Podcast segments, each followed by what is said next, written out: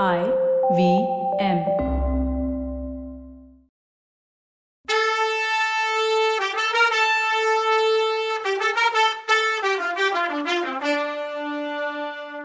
வணக்கங்க. நான் கவிதா பேசுறேன்.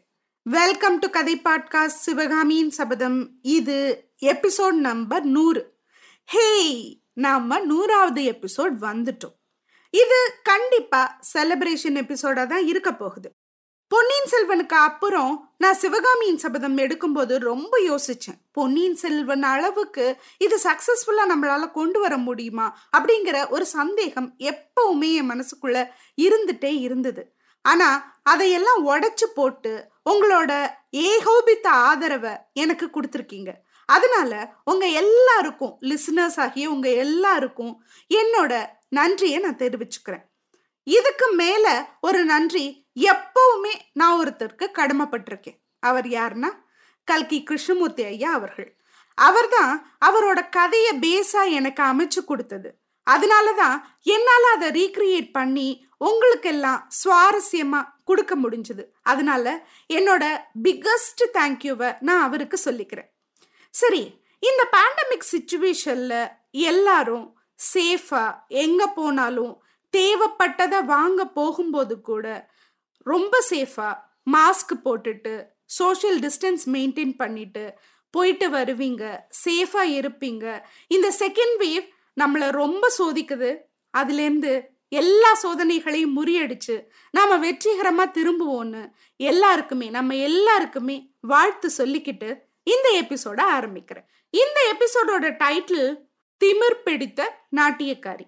கைகள் கட்டப்பட்டு நின்ன கூட்டம் கண்ணீர் ததும்பின கண்ணால தான் போற திசைய உத்து பாக்குறது மாதிரியும் சிவகாமிக்கு தோணுச்சு. உடனே அவ தன்னோட பார்வையை திருப்பிக்கிட்டா. பல்லக்கு சுமந்தவங்களை நேரா வீட்டுக்கு போக சொல்லி கட்டளையிட்டா.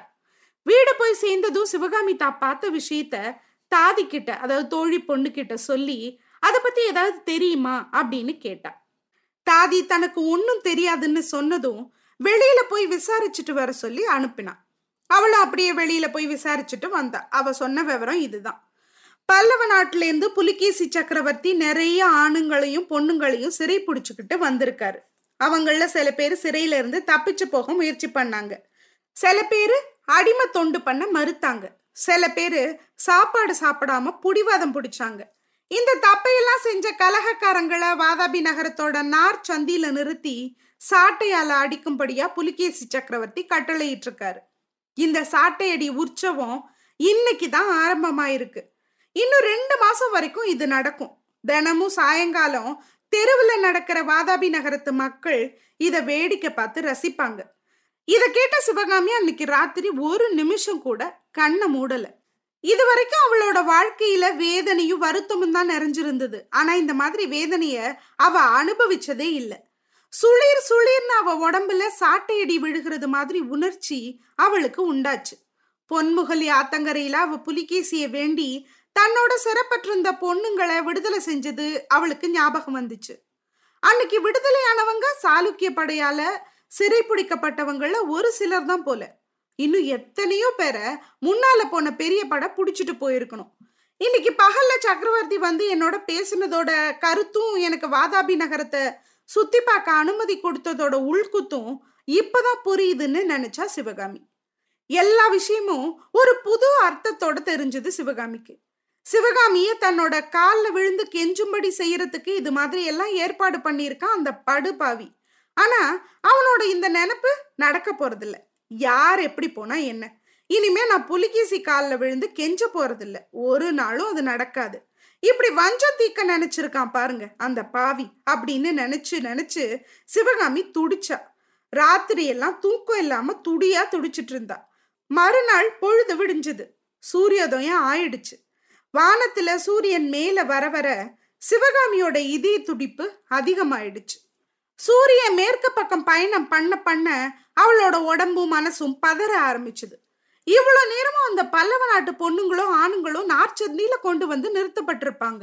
அவங்க கைய பின்னால சேர்த்து கட்டி வச்சிருப்பாங்க. இவ்வளவு நேரத்துக்கு யம கிங்கரங்க மாதிரி காவலங்க கையில பெரிய சாட்டையோட வந்து நின்னு இருப்பாங்க இன்னும் கொஞ்ச நேரத்துக்கெல்லாம் சாட்டையால அடிக்க ஆரம்பிச்சிடுவாங்க. சிவகாமிக்கு முத நாள் ராத்திரி இருந்த மன உறுதி எல்லாம் பறந்து போயிடுச்சு. பரபரப்போட பல்லக்க கொண்டு வர சொல்லி வாசக்காவலுங்களுக்கு கட்டளையிட்டா. பல்லக்கு வந்ததும் அதுல சீக்கிரம் ஏறிக்கிட்டு நேத்து சாயங்காலம் பார்த்த நார்ச்சந்தி முனைக்கு போக சொன்னான். நார்ச்சந்தியோட பக்கத்துல இன்னைக்கு பல்லக்கு போய் சேர்ந்தப்போ அங்க கைகள் கட்டப்பட்டு நின்னவங்க கிட்ட ஏதோ ஒரு கிளர்ச்சி அதாவது நேத்து பார்க்க முடியாத ஏதோ ஒரு உணர்வு இன்னைக்கு இருந்துச்சு. அவங்க ஒருத்தருக்கு ஒருத்தர் பேசிக்கிட்டாங்க. அவங்கள பல பேரு சிவகாமிய பார்த்து அம்மா தாயே எங்களை காப்பாத்துன்னு கூச்சல் போட்டாங்க. எதிர்பாராத இந்த இறக்க கூச்சலால சிவகாமிக்கு ஒரே குழப்பம் ஆயிடுச்சு ஐயோ இவங்களை காப்பாத்துற அளவு சக்தி நிஜமாவே நம்ம கிட்ட இருக்கான்னு ஏக்கம் வேற உண்டாச்சு அவளுக்கு. பல்லக்க தரையில இறக்க சொல்லி தானும் இறங்கி கூட்டத்தை பார்த்து போனான். திரும்பவும் அம்மா தாயே எங்களை காப்பாத்துன்னு கூக்குரல்கள் அந்த கூட்டத்துல இருந்து வந்துச்சு. சிவகாமி அவங்க பக்கத்துல இன்னும் நெருங்கி போனான். அவங்கள சில பேரோட உடம்புல முன்னாடியே சாட்டையடிப்பட்ட காயங்களை பார்த்தா. அந்த காயங்கள்ல இருந்து ரத்தம் கசிஞ்சிட்டு இருக்கதையும் தரையில பல இடத்துல ரத்தம் சொட்டி கரையா இருக்கதையும் பார்த்தா. சிவகாமிக்கு தலை சுத்துச்சு. வயிறு கொமட்டுச்சு மயக்கம் வந்துச்சு. அதையெல்லாம் சமாளிச்சுக்கிட்டு ஒரு மாதிரி தெளிவாக்கிக்கிட்டா. கூட்டத்துல அவளுக்கு பக்கத்துல நின்ன பொண்ணை பார்த்து அம்மா உங்களை காப்பாத்த சொல்லி சொல்றீங்க. அது ஏன் என்ன பார்த்து சொல்றீங்க? உங்களை மாதிரி நானும் ஒரு அப்பாவி பொண்ணு தானே சாளுக்கியரால சிறப்புடிச்சு கொண்டு வரப்பட்டவ தானே. உங்களை என்னால எப்படி காப்பாத்த முடியும்? அப்படின்னு கேட்டா சிவகாமி. எங்களை காப்பாத்துற சக்தி உங்களுக்கு இருக்குமா? அதோ அந்த ராட்சசனை கேளு. அவன் தான் அப்படி சொன்னான்னு சொன்னா அந்த அம்மா. அவ காட்டின இடத்துல ராட்சசம் மாதிரி நின்ன வீரர்கள் தலைவன் கிட்ட சிவகாமி போனா. வாதாபிக்காரங்க பேசின கலப்பு பாஷையில ஐயா இவங்களை ஏன் இப்படி சாட்டையால அடிச்சு சித்திரவதை பண்றீங்க? வேணாம் இந்த பாவத்தை உடனே நிறுத்துங்கன்னு சொன்னான். அந்த வீரர்கள் தலைவன் கலகலன்னு சிரிச்சான். என்னவோ யோசிக்கிற மாதிரி கொஞ்சம் இருந்துட்டு நாங்க என்ன பண்ணுவோம் தாயே சக்கரவர்த்தியோட கட்டளைன்னா? அப்படின்னா கொஞ்சம் பொறுங்க. நான் உங்க சக்கரவர்த்தி கிட்ட போய் வேண்டிக்கிட்டு பாக்குறேன். அது வரைக்கும் அப்படின்னு சிவகாமி சொல்றதுக்குள்ள அந்த வீரன் வேணாமா. சக்கரவர்த்தி கிட்ட எல்லாம் நீ போக வேணாம் இவங்களை சாட்டையால அடிக்கிறத நிறுத்துற அதிகாரம் உன்கிட்டயே இருக்கு. நீ சொன்னா நிறுத்திடுறோம். ஆனா அதுக்கு ஒரு கண்டிஷன் இருக்குன்னா. அந்த வீர முதல்ல சொன்ன வார்த்தைகளை ஆச்சரியத்தோடையும் சந்தோஷத்தோடையும் கேட்ட சிவகாமி கண்டிஷன் அதுவும் திடுக்குன்னு ஆயிட்டா. இதுல ஏதோ சூது இருக்குமோ? அப்படின்னு யோசனை ஓடிச்சு உள்ள. என்ன கண்டிஷன் அப்படின்னு கேட்டா. நீ இந்த இடத்துல எங்க எல்லாரோட முன்னாடியும் நாட்டியம் ஆடணும். நீ ஆடுற வரைக்கும் நாங்க இவங்களை அடிக்காம இருக்கோம். சூரியன் மறையிற வரைக்கும் நீ ஆடிக்கிட்டே இருந்தா நாங்களும் பார்த்துக்கிட்டே இருப்போம். சூரியன் மறைஞ்சதும் நீ வீட்டுக்கு போகலாம். நாங்க இவங்கள சிறையில கொண்டு போய் திரும்ப வச்சிடுவோம். நாளைக்கும் இவங்க இப்படி அடிபடக்கூடாதுன்னு நீ நினைச்சா நாளைக்கு இந்த மாதிரி வந்து இங்க நீ ஆடலாம்னா இந்த படுபாவி. சிவகாமியோட மனசுல இருந்து எரிமலை தீ குழம்பையும் கரும்புகையையும் சேர்த்து கக்க ஆரம்பிச்சது. ஆஹா இதுவா அந்த படுபாவி புலிகேசியோட எண்ணம்? இப்படியா என் மேல பழிவாங்க பாக்குறான்? இப்படியா என் அற்புத கலைய இழிவுபடுத்தி அதாவது அசிங்கப்படுத்த நினைக்கிறான். புத்த பிட்சு வேஷத்துல வந்து என் கலையை பார்த்து மெய் மறந்து பரவசமானதெல்லாம் இதுக்காகத்தானா? ஆனா அந்த வஞ்சக நெஞ்சுக்காரனோட உத்தேசம் ஒரு நாளும் நிறைவேறாது. யார் எப்படி போனாலும் நான் வாதாபி நகரத்தோட நார் சந்தில நின்று நாட்டி ஆட போறதில்ல. ஒரு நாளும் அது நடக்க போறதில்லன்னு நினைச்சா சிவகாமி. முகத்துல வெறுப்பு பொங்க கண்ணுல தீ பொறி பறக்க நின்ன இடத்துலயே சில மாதிரி யோசிச்சுட்டு இருந்த சிவகாமிய பார்த்து அந்த வீரர்கள் தலைவன் என்ன முடிவு சொல்றம்மா? நாட்டியம் ஆட போறியா? இல்ல இவங்கள அவங்க வேலையை பார்க்க சொல்லட்டுமான்னு கேட்டான். அந்த கேள்வி சிவகாமியோட காதுல பழுக்க காய்ச்சின வேல் நுழைஞ்சது மாதிரி இருந்தது. திடீர்னு சுயநினைவு வந்தவ மாதிரி அவ துள்ளி நிமிந்தா ஆஹா இந்த நார்ச்சந்தில நின்னு என்ன நாட்டி ஆடவா சொல்ற? மாட்டேன் மாட்டவே மாட்டேன்னா. அந்த வீரர் தலைவன் முகத்துல சிரிப்போட சரி உங்க வேலையை நடத்துங்கன்னு கையில சாட்டையோட நின்னவங்களை பார்த்து கட்டளை போட்டான். கடவுள் ஒருத்தர் இருக்கிறது உண்மைன்னா அவர் கருணாமூர்த்திங்கிறது உண்மைன்னா உலகத்துல ஏன் இவ்வளோ கஷ்டங்களை வச்சிருக்காரு? மனுஷ இனம் ஏன் இத்தனை கஷ்டத்துக்கு ஆளாக வேண்டி இருக்கு? இந்த கேள்வி எல்லாம் ஆதி காலத்துல இருந்து கேட்கப்பட்டுக்கிட்டே இருக்கு. சில பல நிஜ பெரிய மகான்கள் இந்த மாதிரி கேள்விகளுக்கு பதில் சொல்லவும் செஞ்சிருக்காங்க. மனுஷங்க எதை கஷ்டம்னு நினைக்கிறாங்களோ அது நிஜமாவே கஷ்டமே இல்லை.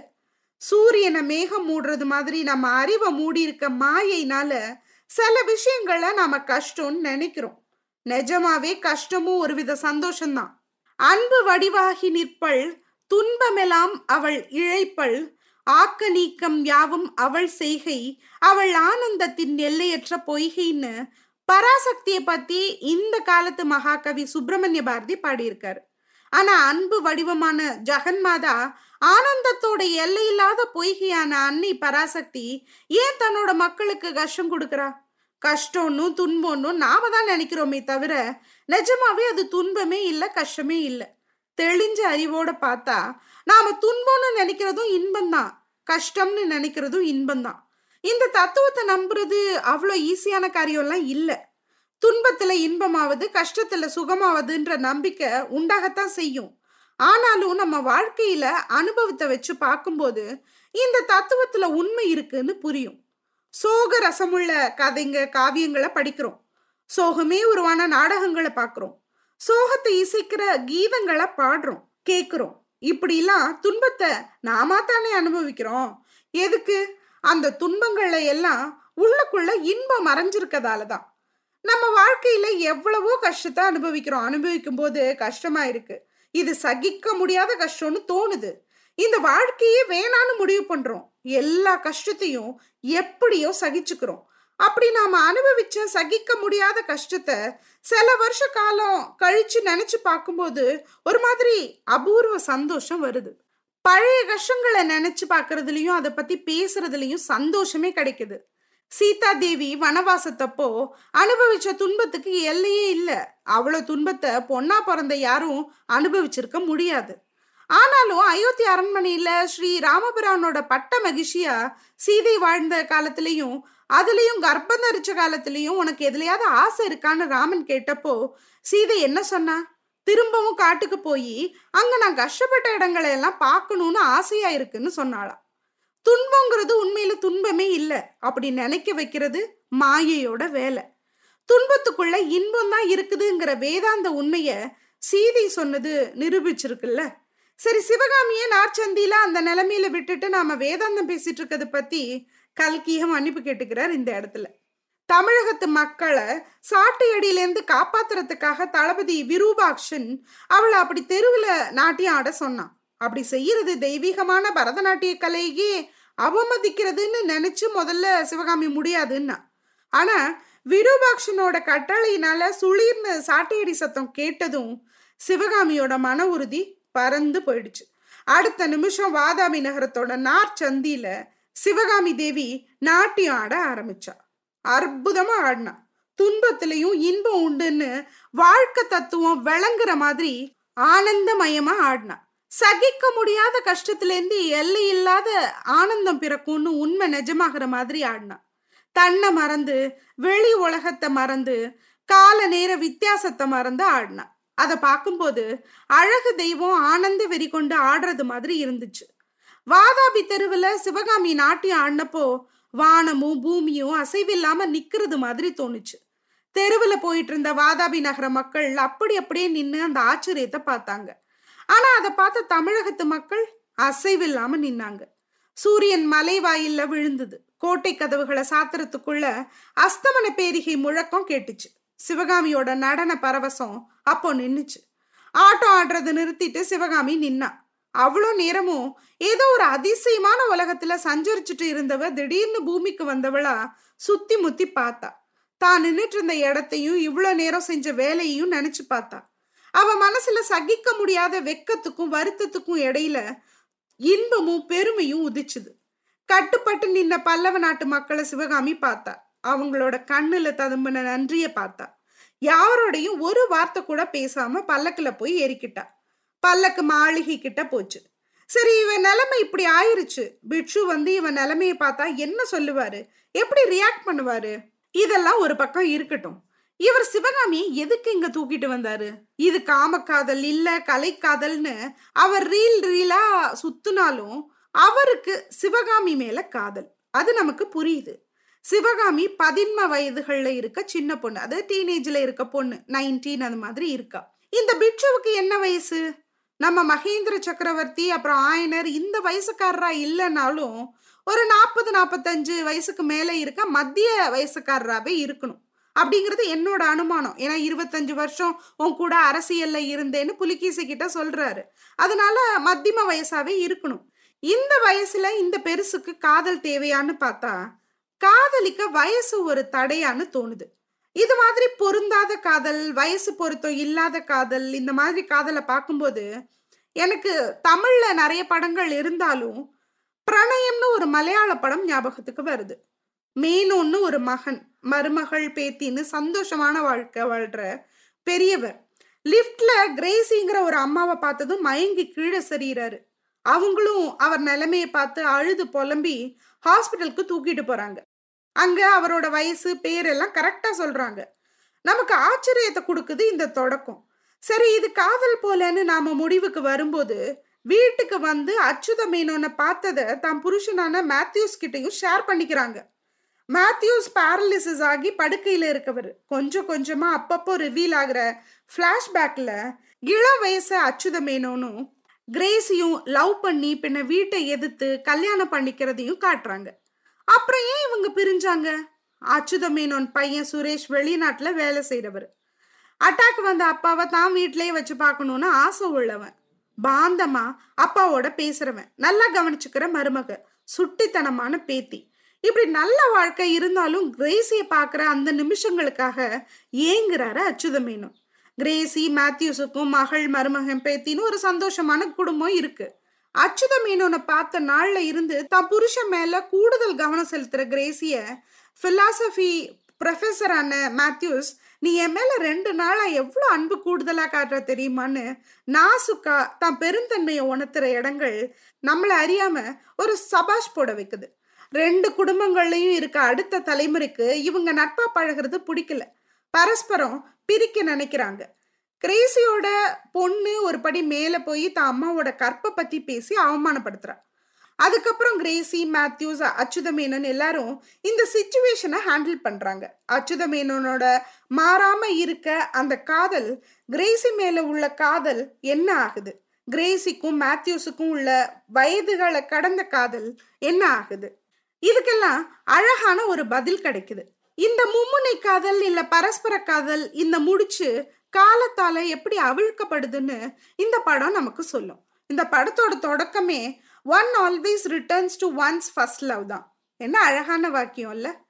இதுல இந்த மனைவியோட முதல் கணவனை பார்த்து அவ தவிக்கிற தவிப்பையும் மகனோட பாசத்துக்காக ஏங்குற ஏக்கத்தையும் புரிஞ்சுக்கிட்டு தான் கோணவாயோட அவர் பேசுற அதாவது மேத்யூஸ் பேசுற வசனங்களால நம்ம மனசுக்குள்ள நடிப்பு நாயகன்னு விஸ்வரூபம் எடுக்கிறாரு மோகன்லால். வாட் அ மேன்னு தோணுது பார்க்கும்போது. வழக்கம் போல டைம் கிடைச்சா இந்த படம் பார்த்து அன்பில் திளைக்கலாம் நீங்க.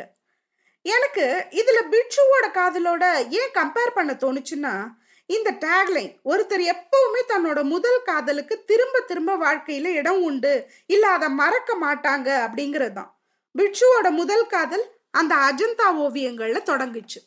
பிட்சுவோட முதல் காதல் அந்த அஜந்தா ஓவியங்கள்ல உள்ள பொண்ணு கலை காதல்.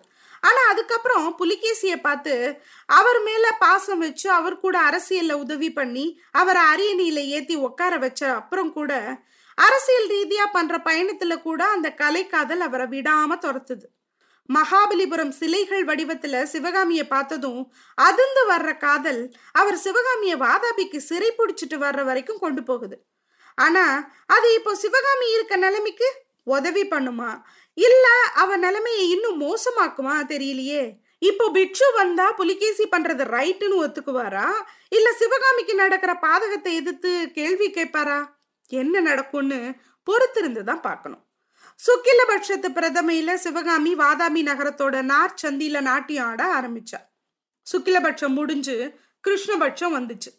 கிருஷ்ணபட்சம் முடிஞ்சு திரும்ப சுக்லபட்சம் வந்துச்சு. சிவகாமியோட தெரு நடனம் இன்னும் நடந்துகிட்டே இருந்துச்சு.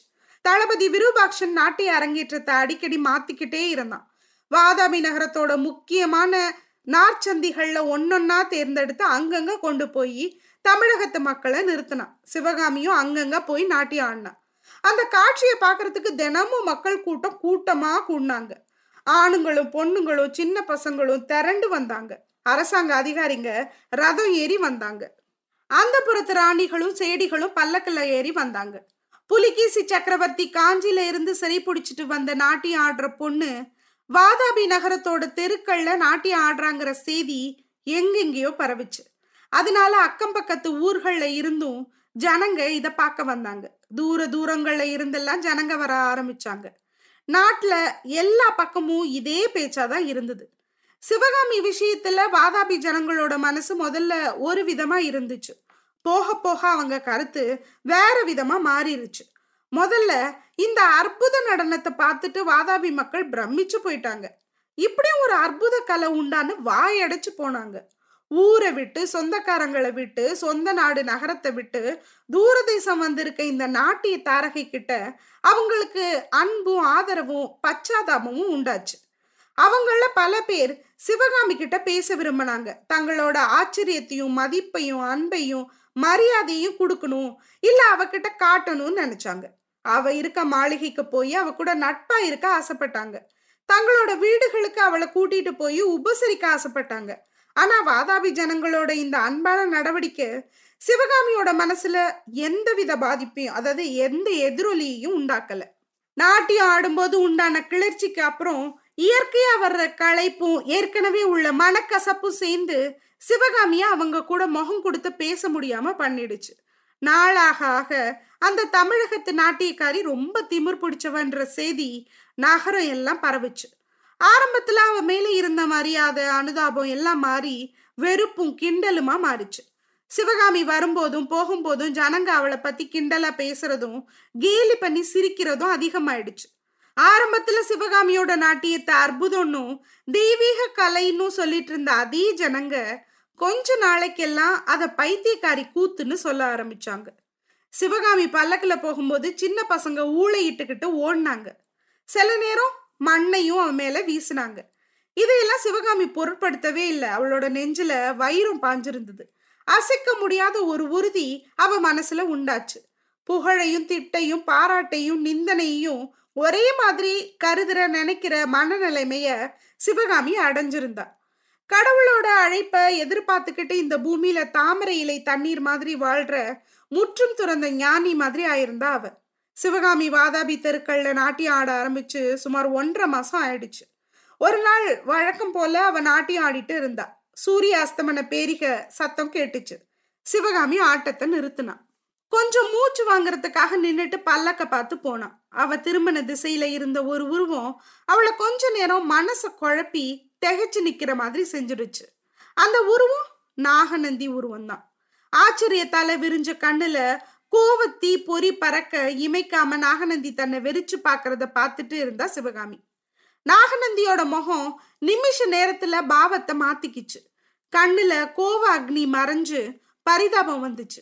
அவளோட கண்ணோட பார்வையும் முகத்தோட பாவமும் மன்னிச்சிருன்னு கெஞ்சுறது மாதிரி உணர்ச்சியை வெளிப்படுத்துச்சு. இதனால இன்னும் திகச்சா சிவகாமி. மெதுவா சுய பிரஜைக்கு வந்தா. குழப்பத்தை சமாளிச்சுக்கிட்டு தலை குனிஞ்ச மாதிரி நடந்து போய் பல்லக்குல ஏறிக்கிட்டா. பல்லக்கு வழக்கம் போல மாளிகையை நோக்கி போச்சு. ஆனா சிவகாமியோட மனசு ஜனக்கூட்டத்துக்கு நடுவுல நின்றுட்டு இருந்த நாகநந்தி அடிகள் கிட்டேயே நின்னுச்சு. இந்த புத்த பிட்சு யாரு? வேஷம் போட்ட புலிகேசி சக்கரவர்த்தி தானா? ஒரே மாதிரி உருவம் இருக்கு. ஆனா கண்ணுலையும் முகபாவத்திலையும் எவ்வளவு வித்தியாசம் இருக்கு? உணர்ச்சிங்கிறதே இல்லாத கல்லு மனசை பிரதிபலிக்கிற புலிகேசியோட முகத்துக்கும் கனிவும் இறக்கமும் கலை பரவசமும் ததும்புற பிட்சுவோட முகத்துக்கும் எவ்வளவு வித்தியாசம்? பிட்சுவோட உருவம் சிவகாமிக்கு பல்லவ நாட்டையும் காட்டு வீட்டையும் ஞாபகப்படுத்துச்சு. அந்த காலத்து வாழ்க்கையெல்லாம் ஞாபகத்துக்கு வந்துச்சு. நிஜமாவே ஒரு வருஷத்துக்கு மேல ஆகல. ஆனா எத்தனை யுகம் ஆயிட்ட மாதிரி இருக்கு? மாளிகைக்கு போனதும் சிவகாமி மனசு வழக்கமா அமைதியாகிற மாதிரி ஆகல. ஏதோ ஒரு ஆவல் அர்த்தமில்லாத பரபரப்பு அவ மனசுல இருந்துச்சு. அவளோட மனசு அப்படி யாரை எதிர்பார்க்குது? அவ கண்ணுங்க யாரை எதிர்பார்த்து அப்படி அடிக்கடி வாசப்பக்கம் பாக்குது? நாகநந்தி பிட்சுவையா ராத்திரி ஒரு ஜாம முடியிற நேரத்துல நாகநந்தி அந்த மாளிகைக்குள்ள நுழைஞ்சப்போ சிவகாமியோட கண்ணுல வந்த ஒளியும் அவளோட முகமும் அவ அவரைத்தான் எதிர்பார்த்தான்னு சொல்லாம சொன்னுச்சு. நாகநந்தியும் சிவகாமியும் ஒருத்தர ஒருத்தர் நிமிந்து பார்த்தாங்க. அவளோட கண்ணுல இருந்த தீக்ஷண்யம் ஒருத்தரோட இதயத்துக்குள்ள இன்னொருத்தர் ஊடுருவி பார்க்க முயற்சி பண்ணதை தெரியப்படுத்துச்சு. கொஞ்ச நேரம் அந்த மாளிகையில அமைதியா இருந்துச்சு. அமைதியை கலைச்சுக்கிட்டு பிட்சுவோட தழுதழுத்த குரல் சிவகாமி என்னை மன்னிச்சுடுன்னு சொன்னிச்சு. ஆமாப்பா இப்ப வந்து மன்னிப்பு கேளு. அவளோட கலைய நீ உண்மையாவே மதிச்சிருந்தா கலை உணர்வே இல்லாத புலிகேசிக்கிட்ட அவளை விட்டுட்டு போவியா?